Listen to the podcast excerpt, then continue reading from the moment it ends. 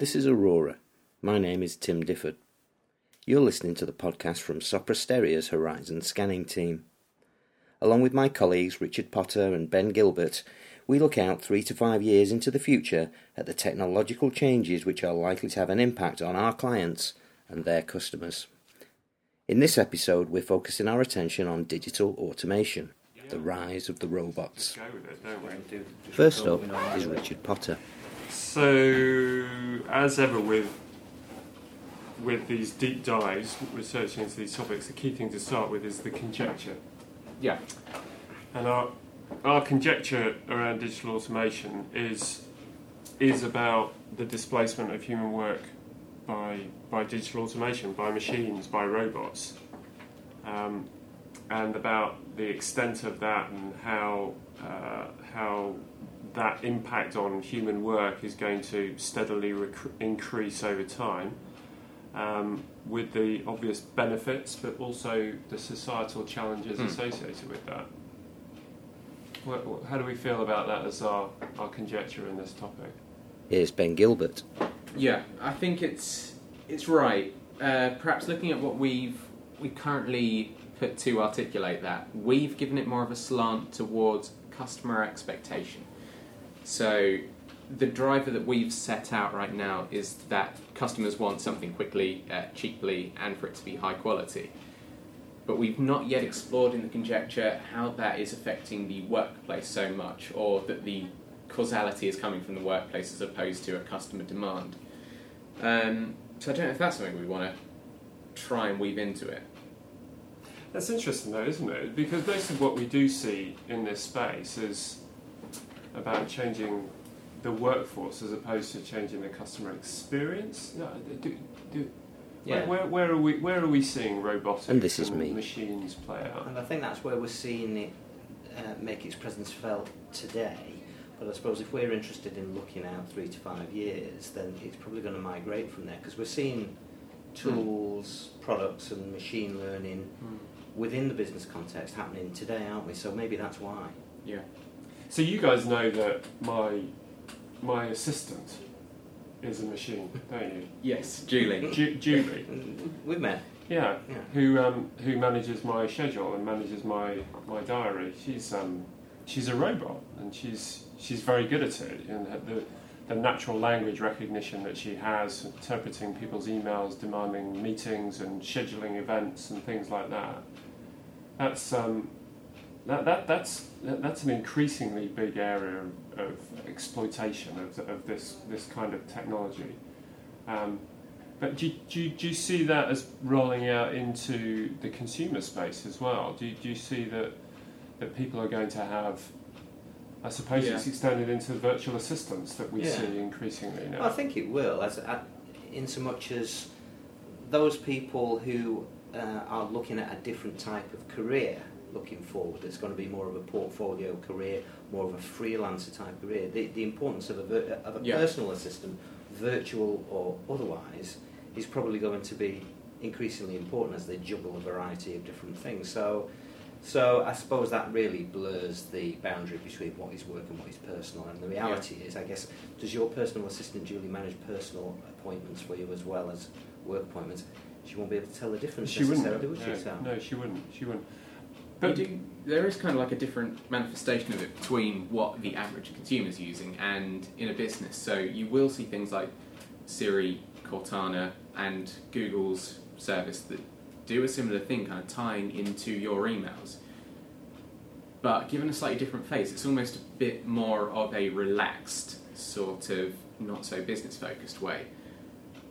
And more intentionally appearing robotic. Because Julie, I think, tries her best Not, to- yeah, not yeah, to be a people robot. can be mistaken for thinking and that it has is- been. And is Yeah. that part of it? Is that is that an early to market positioning, deliberately done, so that people, some people think, oh, actually, I suppose that, that that's the Julie kind of, be that's the stage we're in at the moment, isn't it? Where sort of virtual assistants and automation, part of the you know the gimmick, the beguiling nature of it is is that people are are wowed by how how anthropomorphic they are, yeah. um, and that's you know but, but, but, but that? we'll, we'll that- quickly move beyond that Yeah. because it'll become all Yeah. about utility and you know the effectiveness of it. So is it important that they have a name?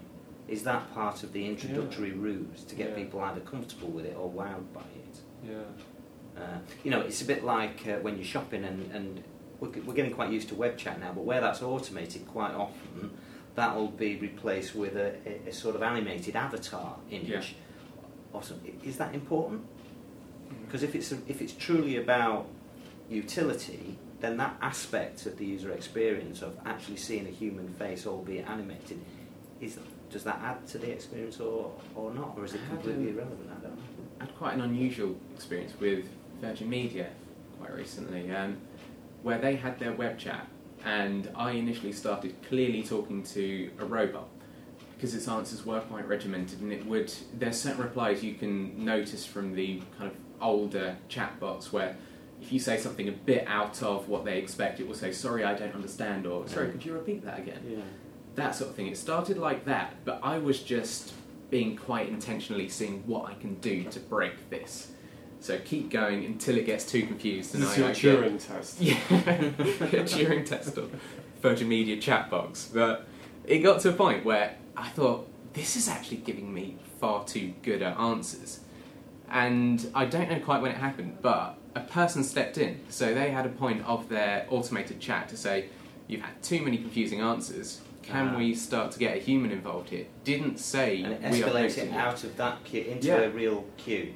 I didn't know when it happened. I just suddenly thought, because I'm putting in ridiculous questions here, and you're giving me clearly human answers, and yeah, it was getting confused by these questions before. Now it's answering them. It handed it Ah. off kind of seamlessly And at what human. point did that that human actor then say you uh, uh, you're wasting our time by asking these random questions? Yeah. Did it? How did it? Um, uh, I mean, I, I was I was doing it, seeing what sort of a deal I could get on my broadband, but Yeah. then I started thinking, what can I do in here? And I was just just started putting in a little story about.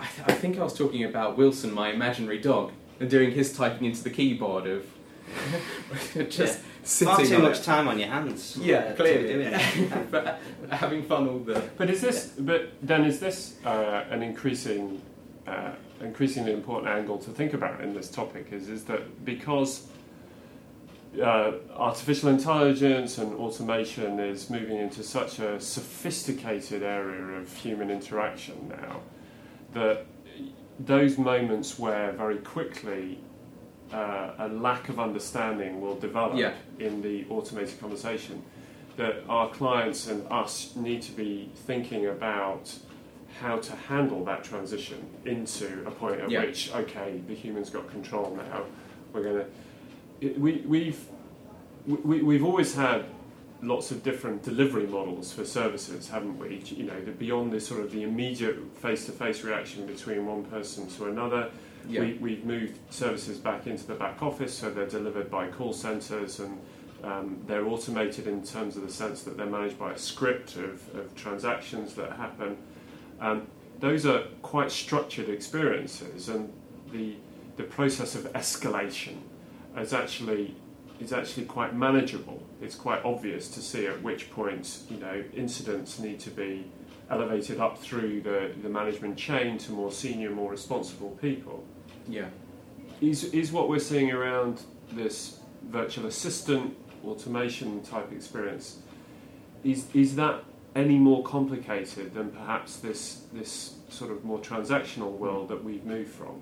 I think at the moment we are in a very kind of transitional phase of it. So there's not the level of trust at the moment in the automated system to say we will hand it off completely. Um, Julie, uh, for example, she doesn't.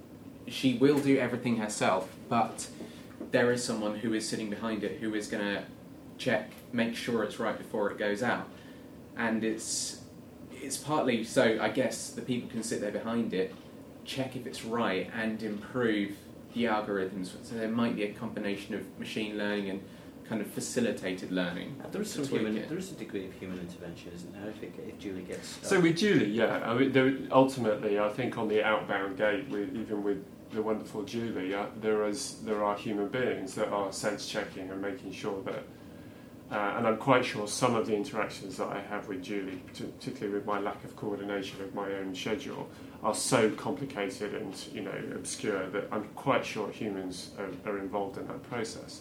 But like Ben's experience with, with, with Virgin, that, that that becomes seamless. I, can I say categorically at what point I know that a machine is doing this and what point a human being is, is being involved? Part of the you know the, the elegance in the service is the fact that that switch mm. isn't isn't abrupt. But but is there is there some customer deceit in that, and and is Julie being deceitful in some way by the fact that some people think she's real? Uh, and the only time that you spot that she's not real is when she makes an obvious glitch, an obvious error that, that error that generally a human wouldn't make. And I wonder whether for the foreseeable future, robots such as they are, whether they be a program or a, an animated graphic that, has human features, or a physical robot that's been made to look sort of human, do they still need to look a bit robotic to give us the comfort that we know they're robots? I'm thinking, is this, if you think about the Alien films, and I think it's in the second one where a member of the crew, partway through, turns out to be an android and there is really real human mm. discomfort mm. amongst the rest mm. of the crew mm. about the level of trust that they mm. previously and, and, and, and the, the things that they'd shared with that individual and then suddenly heck they realise that they're, they're an android and, and also are you, are you, are you building up to some revelation Possibly. The other one is Total Recall, and I'll delve into even further back in time. But the, the Arnold Schwarzenegger version of Total Recall, if you remember, Johnny Cab yeah. So there's, there's lots of stuff at the moment, uh, as we know, about driverless cars. But in Total Recall, Johnny Cab had this almost like ventriloquist dummy type, uh, you know, incredibly artificial driver that eventually Arnold Schwarzenegger knocks out of the cab and drives drives the car himself. He gets so frustrated with the dumbed down options. But the point being, is it important to have robots, act, you know, really painted? I'm a robot on them so, for a while until people get to trust them enough. Very I don't know. I don't know. Yeah. There's something really creepy about a robot which looks almost human but not quite.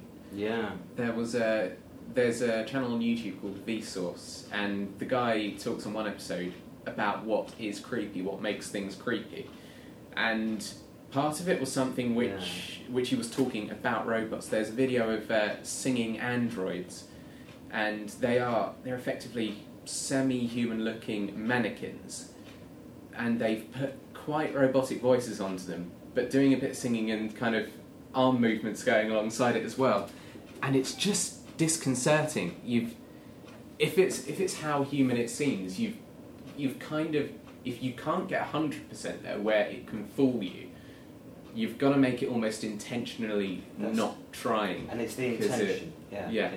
So, so going back to our conjecture on this, though, that, that uh, are we are we then genuinely saying that robotics and automation is out there to replace human work, or are we saying that it's another layer of experience that sits seamlessly on top of the human delivery process? I think it varies. Mm. I think yeah. I think I think where it has a human interface, then it needs to. I think it perhaps needs to be seen to complement yeah. what goes before it or what goes alongside it. Whereas if it's if it's an integral part of an end-to-end process that actually doesn't have any customer touch points or human interactions involved, but it's happening somewhere along the chain, and if, then if it, it's not necessary to have a, to pretend to be anything other than. If you think about some of the conversations we, have been we've been talking lately with companies like Arria who specialise in natural language recognition, and, and you know when you, when you talk to to them, they very much see that as being uh, a decision support tool for human beings. It's a way of presenting information and communicating with, with people yeah. in a more efficient way. And well, theirs is interesting because it's the other end of it, isn't it? It's yeah. the natural language generation that connects to the recognition yeah. at one end, and then it creates the responses in a variety of different tones of voice. So they're definitely the so they're definitely automating part of the process. So it, you know, presenting that kind of information from a relatively unstructured set of data would otherwise take a significant amount of man hours to do, and they that's what they're doing by, by natural language you know analysis and generation. but they're not they're not looking to displace the entire human being from that that very human decision making activity that sits around it. And I think you know, stripping ourselves away from the kind of the, the consumer related experiences of sort of Cortana and and Siri and all of that kind of thing. When we're advising our customers in technology and services, it's more likely going to be in the kind of the, the area end of things about how do we use digital automation to to supplement, to enhance the way that, uh, that, that, that, humans are, are interacting within the service processes that they make at the moment. It, it, it, I mean, a, there's a question mark behind that. Do, do, we, do we see that?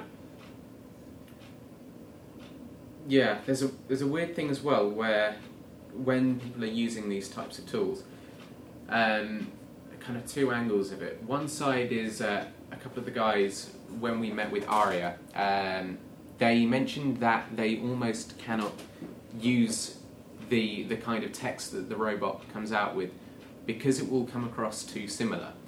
Um, they were suggesting that if there's several different companies that need to report back to any kind of regulatory body, and they see that yeah. three companies have come back. Yes, the numbers in it are different, but the so that, tone is that the was same. really interesting. Yeah. That wasn't it. So the, the context of that was talking about uh, in the insurance industry, I think, and the the regulatory, the, the regulatory reports. So you've got multiple insurance companies all using the same uh, intelligence engine that would generate reports back for compliance back to the same regulator. And there was an anxiety expressed that actually, if the regulator saw the same reports back from different companies, that that would be wrong in some sense because it would suggest that, to be honest, it's been generated by a machine rather than a human being. But when you strip that away, that is it's an irrational it's yeah. an irrational yeah. thought, and it's yeah. more to do with the point that you know that Tim's making about the fact that actually you want your robots to be recognizable up front and that there's no opaqueness or you know hiding the fact that this was automated mm. and yet the, the, the, receiver of that information needs to be open-minded enough to say that actually a machine generated report is still valid is yeah. still adequate because actually the thing in that instance that the regulator ought to concern themselves with are the statistics and, and, and, and is the data that comprises the meat of the report, not the, the, the language that surrounds it, the paragraphs that, that, that hold that data within it. And they might be modified to, to look like they come from different voices, but ultimately, the statistics are what they're going to look for there. So it shouldn't matter, but it still clearly does. Yeah, I think there's a part where people would rather see a mistake being made by a human than a mistake being made by a robot. Because there, there's a lot of evidence in all sorts of robotic automation that you you will set out a very clear set of guidelines. It won't make mistakes from that, and the error rates. If the error rates on a computer are one percent, and the error rates for a human are thirty percent, mm. people would people for some reason there's still going to be a, a, greater outcry for a computer getting it wrong. Do you think for so? a computer or, or a human? Is, so is yeah. the level of confidence in a robot the its fallibility or its lack of fallibility? because the emotional confidence might be from the fact that that Japanese dancing robot falls over now and again. yeah. So you think, oh, that's okay. They're not, it's not, you know, we're not quite in the future yet. But when it stops falling over, are we more worried about that? Has our, does our confidence level risen or fallen? But this goes into the self-driving cars debate a bit as well, doesn't it? With the fact that you know, those decision making processes about when a car has got to run into either a bunch of small children or you know an old guy crossing the street and which is the better one of, of doing that yeah. you know and is that decision best left to a machine or would it actually be you know slightly more acceptable if it was a human being that actually cr- created that, that, that instance and I think these are all things that you know that ethically we're just not we're not, we're not immersed in enough to no, kind of so early to, on, to feel it? comfortable. It's so early on in terms of how we how we mentally and psychologically yeah. and emotionally cope with interactions with non-humans. Yeah, but I, I just think that you know there is some there are some very very obvious benefits, obviously, from the adoption of automation in terms of efficiency and providing different delivery models, simply different de- delivery models um, that, that, are currently here with us now. But it's more about the extension of those out into the, the, the fuller service experiences that, that we're, we're getting to. I mean, we, we currently, you know, as, as a company, we work with organisations like Blue Prism, where we're doing ro- we're using robotics within service delivery, and in our sense, that provides a kind of a third option around, you know, onshore delivery, offshore delivery, or robotics. It's it's broadly it's another piece of the portfolio there, um, and that's here. But what, what increasingly I think we're exploring here is, is that, that the, the boundaries between those delivery models are almost as important as being the actual way that each of them are delivered. So when you're handing off between each of those delivery experiences and you're trying to create a seamless seamless experience for the customer through that process. Yeah, those and that's interesting. That seamless experience is quite interesting, really, because if before we were building in robotics into our armory of, of ways in which we can deliver services to our clients, it was all about blending off, onshore delivery and offshore delivery, as you mentioned. But the importance from a Sopra perspective for our clients is actually that we do the blending, it's irrelevant to them, they can't tell. And yet, interestingly, at the moment, technology wise, it's quite important and interesting to talk about robotics and automation and machine learning, etc., and the value it adds. But how far are we away from actually not wanting to talk about it because it's irrelevant to our clients? They just want a, a good service delivered, you know, timely and in a responsive way, in, in, a way that meets the needs that they're looking for as a business. So, do we think then that the, the singularity is is not going to happen? That actually we're always going to be thinking about you know, you could argue that the singularity is that point at which those managing those interfaces doesn't, you know, is no longer necessary. The whole thing is, is done by the machine. But, but do you think that the singularity is so distant that there are always going to be those, yeah. those, those, those transitions between a human delivery experience and a uh, robotics experience? Are we ready yet for an interfaceless experience with a computer? Are, are we happy for it to just happen? And not have access to it and just trust that it's that will take it's confidence over time isn't it? And I think there, there will be lots of different singularity moments moments of doubt when uh, as to what what you're dealing with is is human driven by human or robotic process. I suppose when those elements of doubt disappear and you don't even think about it that that's gone beyond it's not quite the singularity is it? But you know those those specific moments that are memorable I mean, I, I was having a chat a few days ago about, I mean, singularity in the sense of AI and kind of true sentient computing. But um, talking about it from the point of view of the kind of philosophical angle, and it, it, almost kind of borders on religious as well in a certain context, because what what we were saying is when when a computer becomes conscious, if we do ever achieve that, how how do we then have to treat it thereon? Because are we going to regard it as its own separate form of life? In which case, uh, as an intelligent creator, are we allowed to turn it off? Does does that come under animal rights, or as well, a creator, do we have these are like Asimov, Asimov's yeah. loads of robotics, wow. aren't they? Wow. Really? Wow. And, and I often think about those when wanting to create a regulatory report for an insurance organisation.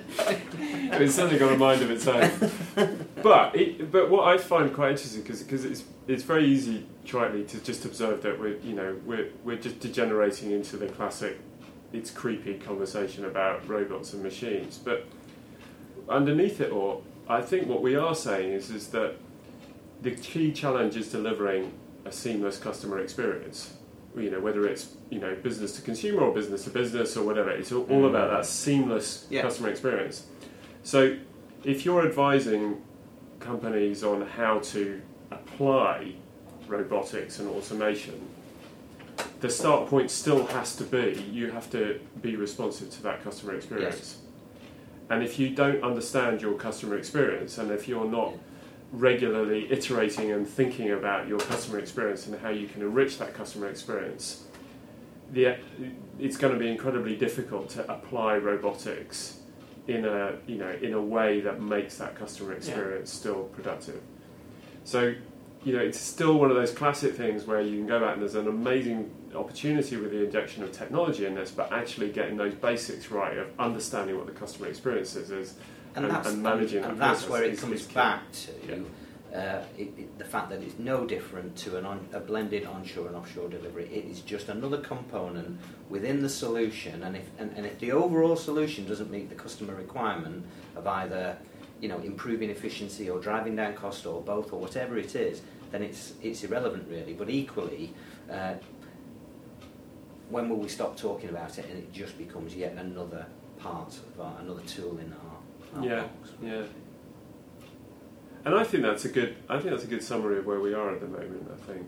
I think it'd be interesting, and we'll obviously we'll research all of this a lot, a lot more as we go on. Um, but yeah, that's that, that's great. Re- really good, really good conversation. Good.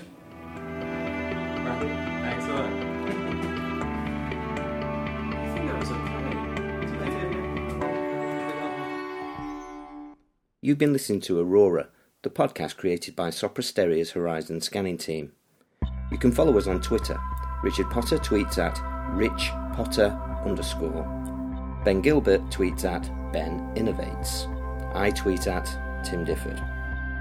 We hashtag our discussions on robotics and automation at hashtag digital automation. And if you're interested in exploring the other trends we regularly delve into, and you get your news fix from the Flipboard app on iOS, Android, and Windows devices, search for our Aurora magazine, where we collect stories which pique our attention from around the world. I've been Tim Difford. We hope you've enjoyed Aurora and hope you'll join us again soon.